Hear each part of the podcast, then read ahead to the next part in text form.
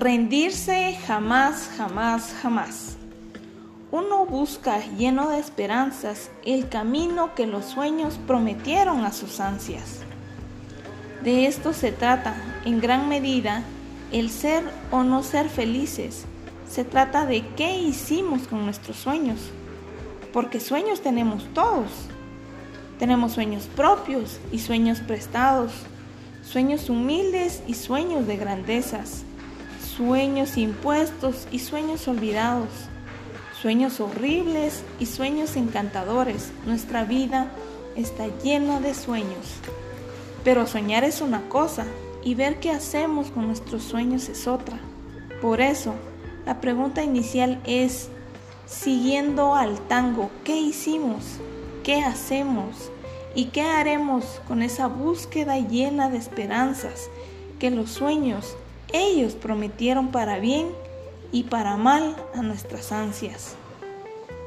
El sueño del que hablamos no es una gran cosa en sí mismo, una imagen de algo que parece atractivo, deseable o por lo menos cargado de cierta energía propia o ajena, que se nos presenta en el mundo del imaginario, nada más y nada menos. Por eso si permito que el sueño me fascine, si empiezo a pensar qué lindo sería, ese sueño puede transformarse en una fantasía. Ya no es el sueño mientras duermo. La fantasía es el sueño que sueño despierto, el sueño del que soy consciente, el que puedo evocar, pensar y hasta compartir. Qué lindo sería. Es el símbolo de que el sueño se ha transformado. Ahora bien, si me permito probarme esa fantasía, si me la pongo como si fuese una chaqueta y veo qué tal me queda, si miro en el espejo interno para ver cómo me calza y demás, entonces la fantasía se vuelve una ilusión. Y una ilusión es bastante más que una fantasía porque ya no la pienso en términos de que sería lindo, sino de cómo me gustaría, porque ahora es mía. Ilusionarse es adueñarse de una fantasía. Ilusionarse es hacer propia la imagen soñada. La ilusión es como una semilla. Si la riego, si la cuido, si la hago crecer, quizás se transforme en deseo. Y eso es mucho más que una ilusión porque el qué lindo sería se ha vuelto yo quiero. Y cuando llego ahí, son otras las cosas que me pasan. Me doy cuenta de que aquello que yo quiero forma parte de quién soy yo. En suma, el sueño ha evolucionado desde aquel momento de inocencia inicial hasta la instancia en que claramente se transformó en deseo sin perder el contenido del cual nació. Sin embargo, la historia de los sueños no termina aquí. Muy por el contrario, es precisamente acá cuando percibo el deseo, donde todo empieza. Es verdad que estamos llenos de deseos, pero estos por sí mismos no conducen más a acumular una cantidad de energía necesaria para empezar el proceso que conduzca a la acción. ¿Por qué? ¿Qué pasaría con los deseos si nunca llegan a transformarse en una acción? Simplemente acumularíamos más y más de esa energía interna que sin vía de salida terminaría tarde o temprano explotando en algún accionar sustitutivo. Una acción que en mi experiencia profesional y personal no suele ser nada deseable. En Cartas para Claudia, es un relato, se relató el detalle de la experiencia de Juan. El experimentador explica a principios del siglo XX que cada intención se encuentra cargada de una determinada cantidad de energía motivacional, la cual solo se agota cuando la tarea se originó ha sido terminada. Este fenómeno por sí solo podría explicarnos por qué si un sueño permanece escondido y reprimido puede terminar en un deseo que enferma, volviéndose un síntoma.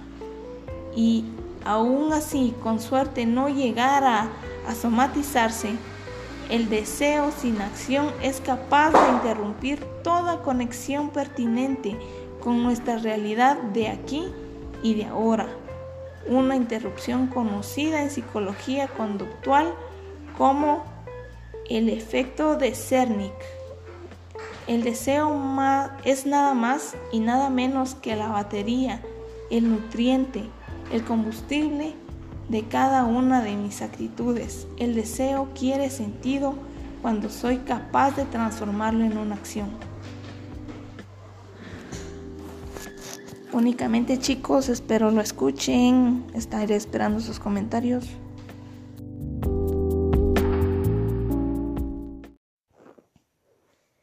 Muy buenas noches. En esta noche haremos un breve resumen de la conferencia impartida por el licenciado José Molina Calderón relacionada a la política económica de 50 presidentes de Guatemala desde el año 1821 al 2021. Los temas están enfocados desde el punto de vista económico y los presidentes que se mencionarán están ordenados de forma cronológica tratando de destacar los aspectos más importantes de cada mandatario. Y empezamos. Desde el 15 de septiembre de 1821 nos encontrábamos en una triste situación fiscal. Luego el primer gobernante fue Gavino Gainza. En un periodo de 1821 a 1822 fue quien intentó incorporar a Guatemala para México militarmente. Quetzaltenango, Huehue y Chiapas fueron los primeros en decir que sí. Hubo que pagar 40 mil pesos para que el presidente dejara el cargo. El siguiente fue Vicente Filísola. En un periodo de 1822 a 1823 México lo envió para sustituir a Gainza. Se convocó al Congreso Constituyente para que se creara una constitución. Pero también se tuvo que pagar su salida con una cantidad de 36 mil pesos. El número 4. En la Federación de Centroamérica, que fue 1823, el peor gobierno de Centroamérica fue este lleno de gente inexperta y toma una muy buena deuda que tardó 143 años en pagarse. Esta deuda se pagó de 1821 a 1868. Los, fueron, los fondos fueron mal utilizados.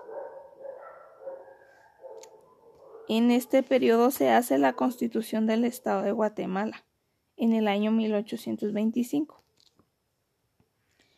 Posterior, el gobernante fue Mariano Aycinena, eh, que cubrió el periodo de 1827 a 1829.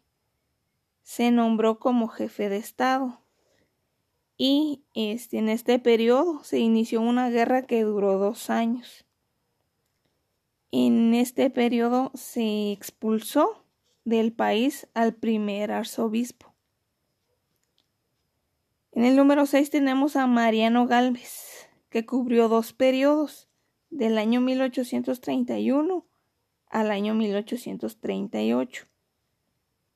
Como les mencionaba, estuvo dos periodos, pertenecía a la primera generación liberal. Hicieron varias reformas en contra de los conservadores, al final de su periodo tuvo dos problemas. Uno, la pandemia de cólera y dos, la oposición general de las leyes ah, que él promovió. A Mariano Galvez lo, sustituyó Rafael Carrera.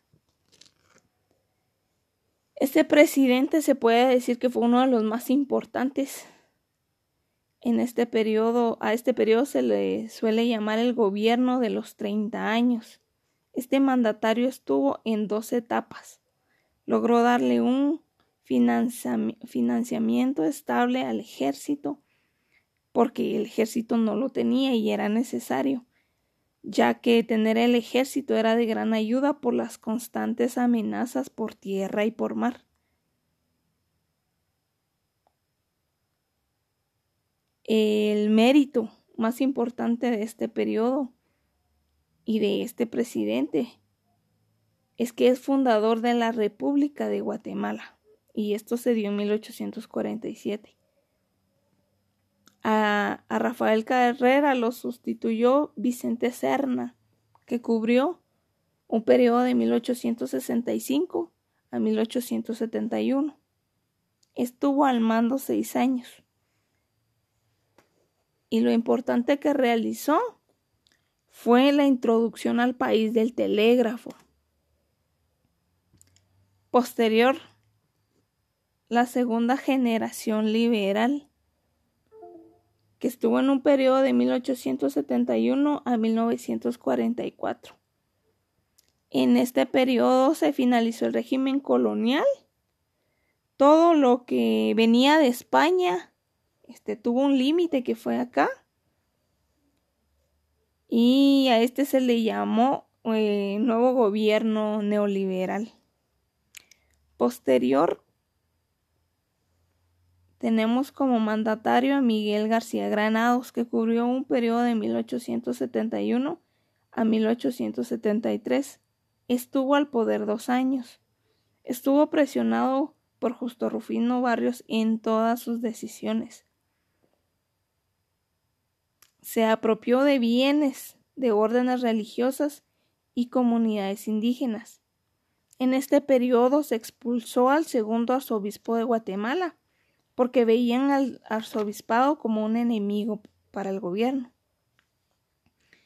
Posterior, este, lo sustituyó Justo Rufino Barrios, que cubrió en un periodo de 1978 a 1885. El mandatario promovió el cultivo del café y esta vez sí se hizo en grande. Se estableció el trabajo forzoso para la cultivación del mismo. A él se debe el inicio de los bancos en Guatemala.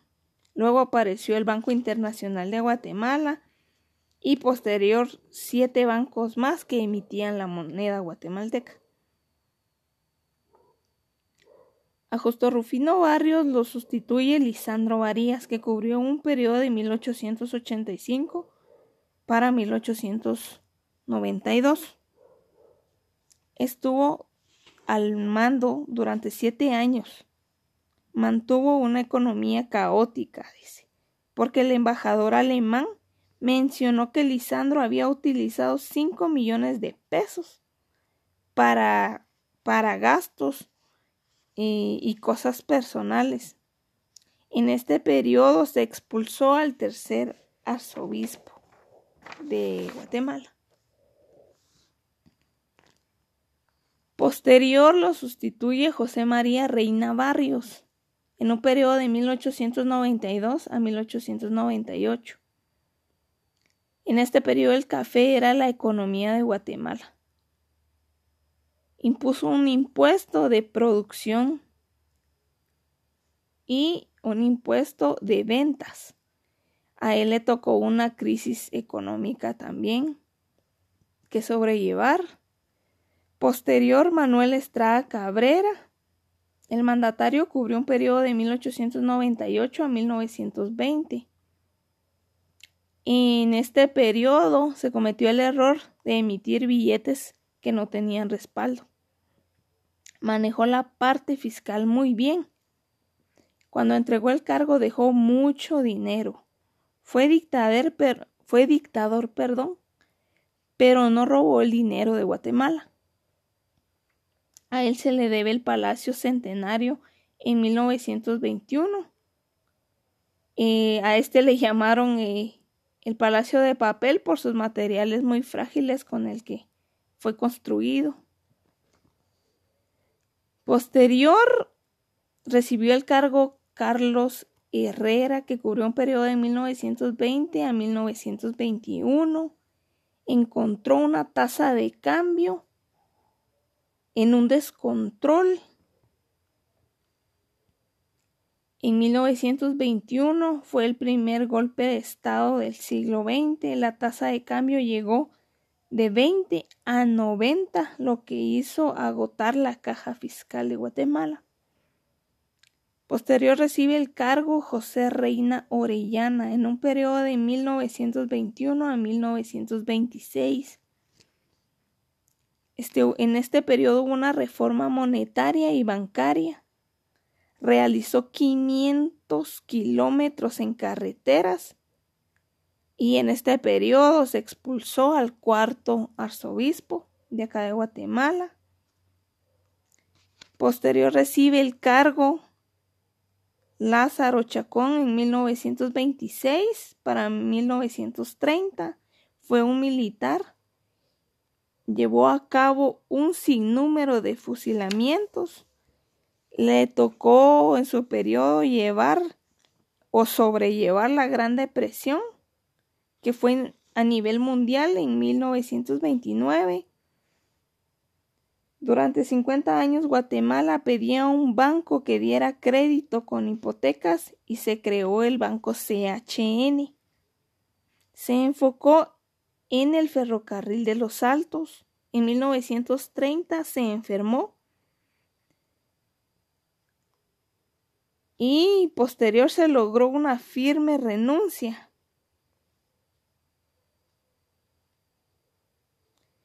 Eh, posterior recibe el cargo Jorge Ubico, que cubrió un periodo de 1931 a 1944. Fue un buen administrador para la crisis que recibió, porque recibió el país con escasos recursos, prácticamente sin nada de dinero, logró con sus decisiones comprar oro de cero que tenía Guatemala a un millón de onzas de oro. Logró estabilizar la economía, logró ocho mil kilómetros de carreteras, fomentó la economía interna, a esta economía interna es llamado en economía desarrollo para adentro. Hace carreteras para comunicar aldeas y fomentar el comercio en su gobierno. Se dice que en su gobierno nadie moría de hambre puesto que la comida era estaba a un precio accesible. Había seguridad, todos dejaban sus puertas abiertas sin ninguna pena logró hacer 300 puentes y en 1943 se logró realizar el Palacio Nacional. Posterior recibe el cargo Federico Poncio Valdés del 3 de julio al 20 de octubre de, de 1944 Dice que lo único que, logró hacer en este pequeño periodo fue desintervenir el Banco de Occidente.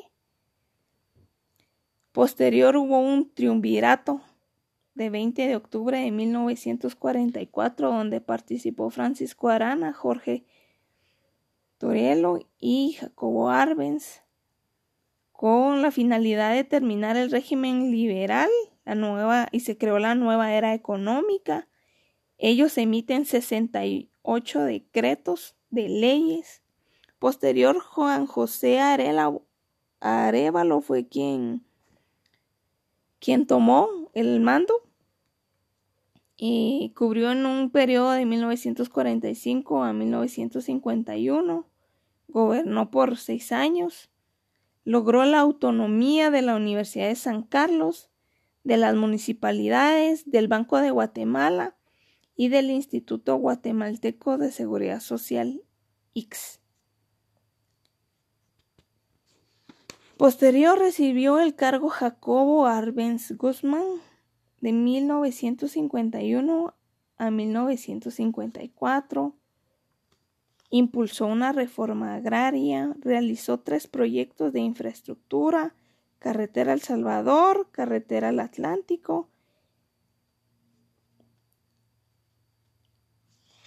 posterior recibe el cargo Carlos Castillo Armas en 1954 para 1957. Este, lo que logró fue impulsar la libertad económica.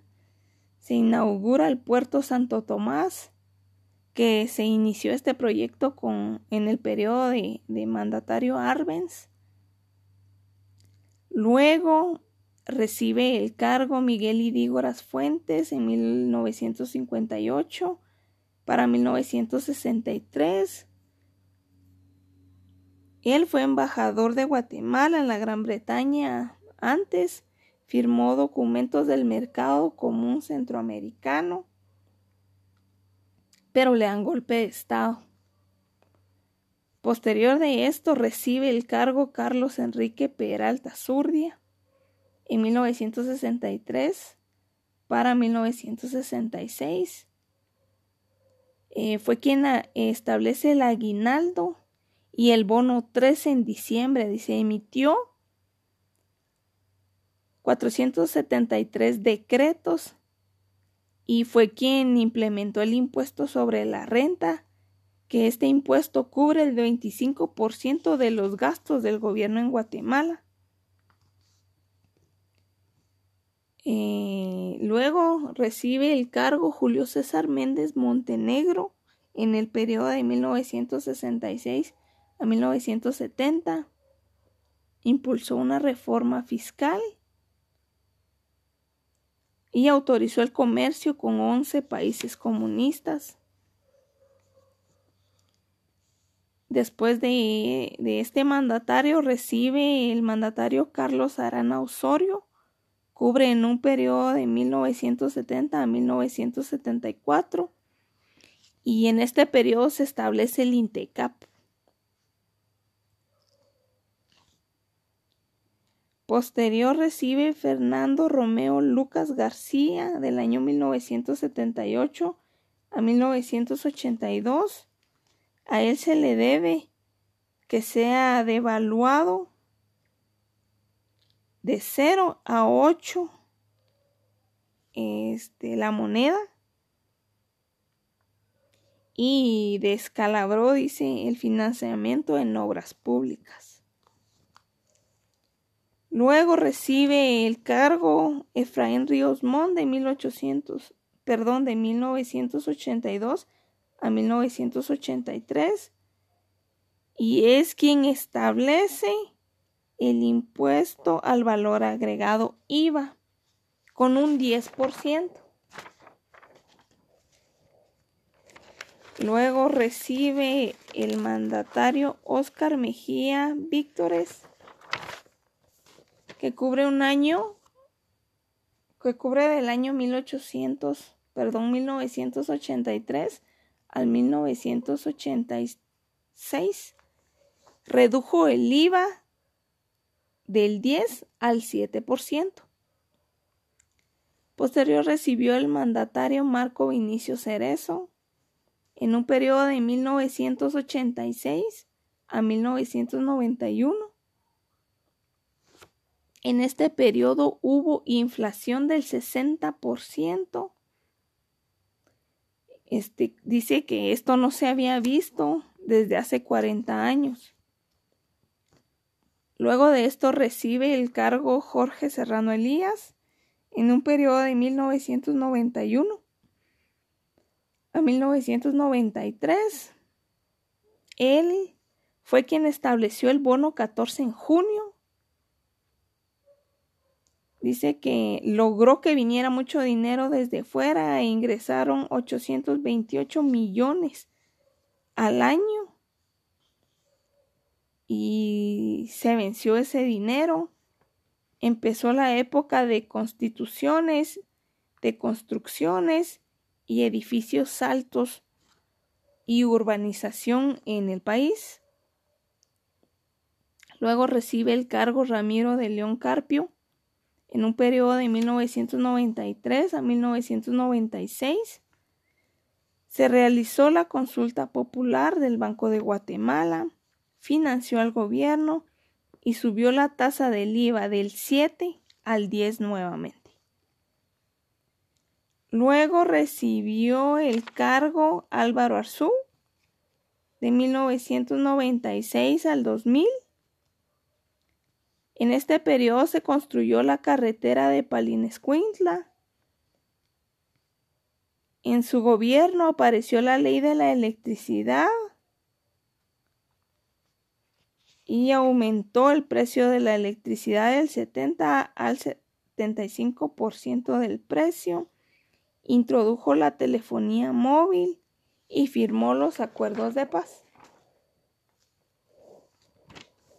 Luego recibió el cargo Alfonso Portillo en el año mil, del 2000 al 2004 y subió el IVA del 10 al 12% y estableció tarifa social de electricidad. Después de este periodo recibe el mandatario Oscar Berché del año 2004 al 2008. En este periodo se permitió el Tratado de Libre Comercio entre siete países y fue en el periodo donde se cerró el Banco del Café y Banco del Comercio. Luego de este periodo y este mandatario recibe el puesto Álvaro Colón Cubrió en un periodo de mil, del 2008 al 2012 y activó la ley de extinción de dominio, que está vigente hasta el momento. Luego recibe el general Otto Pérez Molina del 2012 al 2015. Dicen que una de sus hazañas fue haber logrado una reforma fiscal en los primeros 32 días que recibió su cargo y dice que durante todo su periodo no aumentó el salario mínimo. Posterior a esto, su gobierno se derrumbó. Fue por tal motivo que asumió el mandatario Alejandro Maldonado Aguirre del año 2015 al 2016 entró en acción un gobierno de transición, ya que el gobierno anterior se había derrumbado, aprobó una ley emergente de conservación del empleo. Luego, en el año 2016 al 2020, asumió el mandatario Jimmy Morales, en donde se realizó una consulta popular por Belice que se venía esperando desde hace años atrás y se realizó otra consulta popular con relación al conteo. No fue consulta popular, perdón, fue un censo con relación al conteo de cuántos servidores públicos tenía el gobierno en ese momento. Pero estando a punto de dar los resultados, se emitió una carta donde indicaron que los resultados no eran coherentes, ya que ya no se quiso mostrar a la población la cantidad por las plazas fantasmas que se manejan o se manejaban en ese momento. Este se aprobó el secreto bancario, la ley de secreto bancario, la cual indica que la SAT tiene autorizado a entrar a cualquier cuenta bancaria.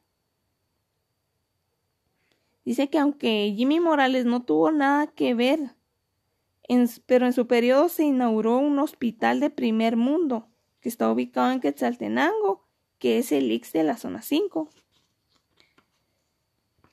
Luego de Jimmy Morales recibe el cargo Alejandro Yamatei Falla, que es quien actualmente asume este cargo. Este dice que él presentó un plan económico bastante bueno, pero en su periodo se presentó la pandemia del COVID-19 y se cambiaron las prioridades. Entonces, espero que nos haya servido de mucho y les agradezco su atención. Buenas noches.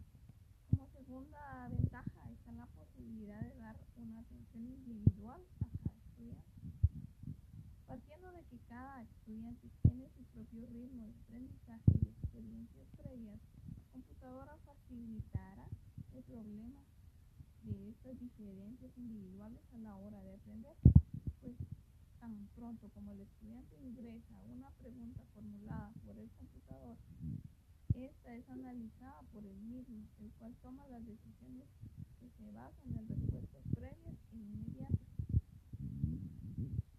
Tercera, tenemos la potencialidad de amplificar las experiencias de cada día.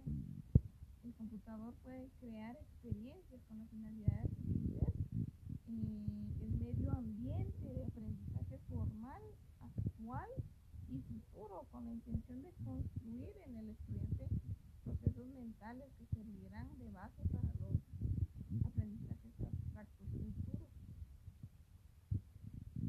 Este, la otra sería el aporte de la computadora como una herramienta intelectual.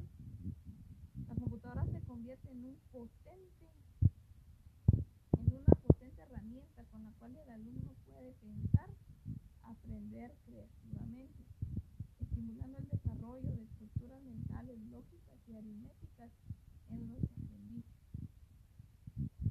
Otra sería la capacidad que otorga al estudiante para controlar su propio ritmo de aprendizaje. Esta es de las ventajas más importantes de la aplicación de la computadora en la educación. Es la posibilidad de adecuarse a ritmos variados, aceptando estudiantes con diferentes experiencias previas. Permite el proceso educacional más Otra ventaja sería el control del tiempo y la frecuencia del aprendizaje. Esta es la habilidad del estudiante para ser capaz de controlar su movimiento a través del material de aprendizaje, controlando la secuencia de flujo de material dentro de la secuencia de aprendizaje y el tiempo de presentación. Otro sería la que otorga al alumno en el control del contenido del aprendizaje. Computadora provee una gran variedad de experiencias del aprendizaje interactivo, permitiendo dar mayor flexibilidad al proceso, controlando los tipos de frecuencia y presentando diferentes vías para un solo material. Y la última que tenemos es la posibilidad que ofrece el computador para utilizar la evaluación como medio de aprendizaje. Esta evaluación se basa en el aprendizaje para el dominio que no es más que la posibilidad que tienen los estudiantes para aprender lo mismo, permitiendo que mediante la computadora se refuercen inmediatamente las respuestas correctas, además de hacer un desarrollo auxiliar a la pregunta. Por lo contrario, si la respuesta es equivocada, no solo se identifica como tal, sino que además es posible determinar por qué la respuesta es errónea y ofrecer secuencias inmediatas de aprendizaje. Entonces podemos ver varias del aprendizaje este, educativo a través de la, de la computadora, internet. Entonces eh, nos damos cuenta que tiene varias ventajas y que podemos hacer uso de estas ventajas para poder obtener un aprendizaje eficaz. Este, la computadora nos permite este, poder platicar sin necesidad de estar reunidos en el mismo lugar nos permite poder este, tener acceso a la información más inmediatamente, no acudir exactamente a una biblioteca donde tenemos que buscar este, del tema que nosotros queremos investigar, de la definición en un libro, las características en otro libro, un ejemplo en otro libro, sino al utilizar la informática en, en la educación podemos obtener todas estas características de un solo tema en unos, en unos cuantos clics, en unos cuantos minutos, y tenemos acceso a mucha más información que el hecho de ir a buscar eh, en las bibliotecas. Aparte de las bibliotecas, eh, de cierta manera están obsoletas porque la información no está actualizada en cuanto en el internet y a través de la computadora podemos tener información este, más actualizada con relación al tema que nosotros queremos investigar, tenemos la opción de, eh, de convivir con nuestros compañeros de manera interactiva, sin, bueno, ahorita con relación a la pandemia, sin tener que reunirnos en el mismo lugar.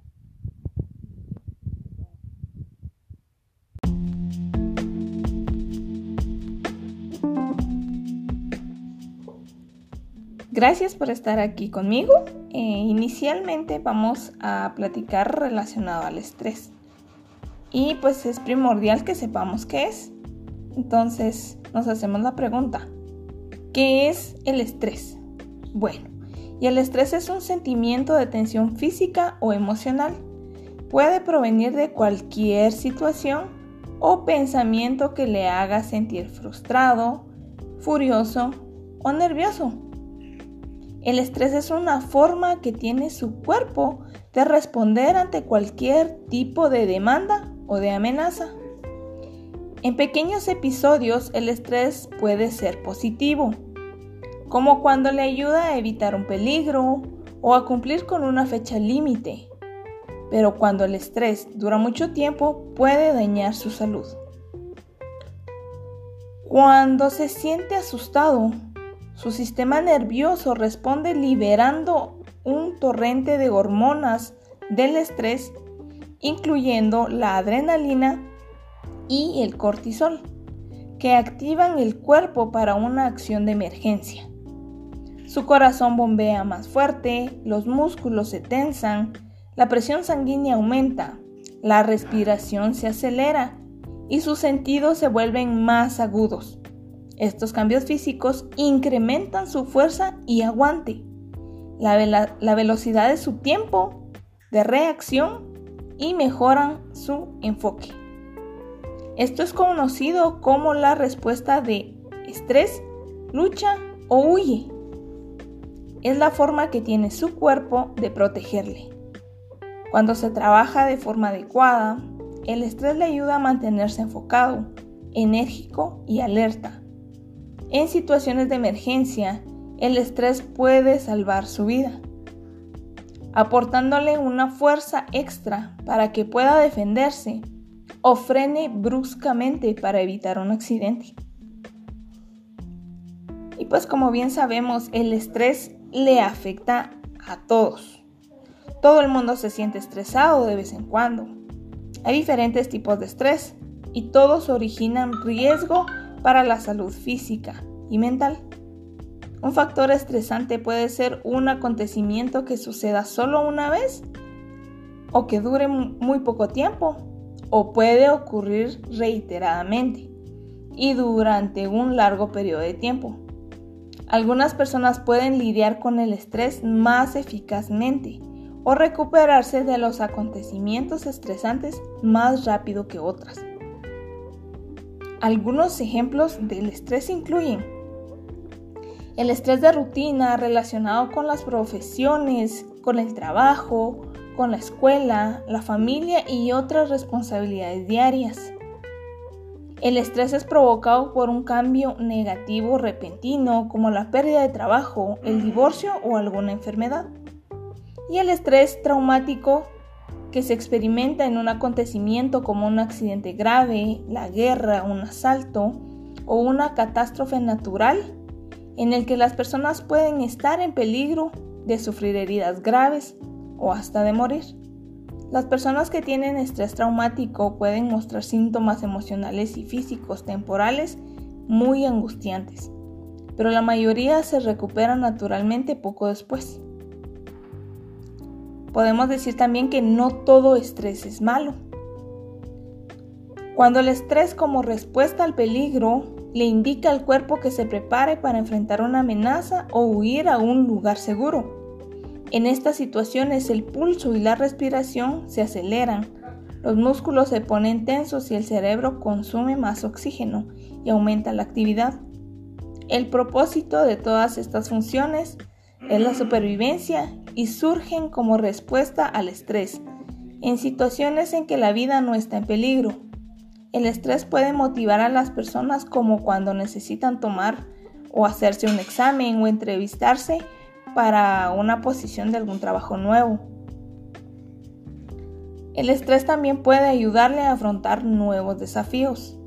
Lo mantiene constante para acabar una presentación laboral, aumenta su concentración cuando esté intentando sacar tiempo libre o hace que estudie para un examen. Cuando le gustaría estar viendo televisión, entonces podemos ver que el estrés no es totalmente malo, tiene ciertos efectos positivos de alguna manera, aún así si el estrés eh, se mantiene y es continuo puede dañar la salud.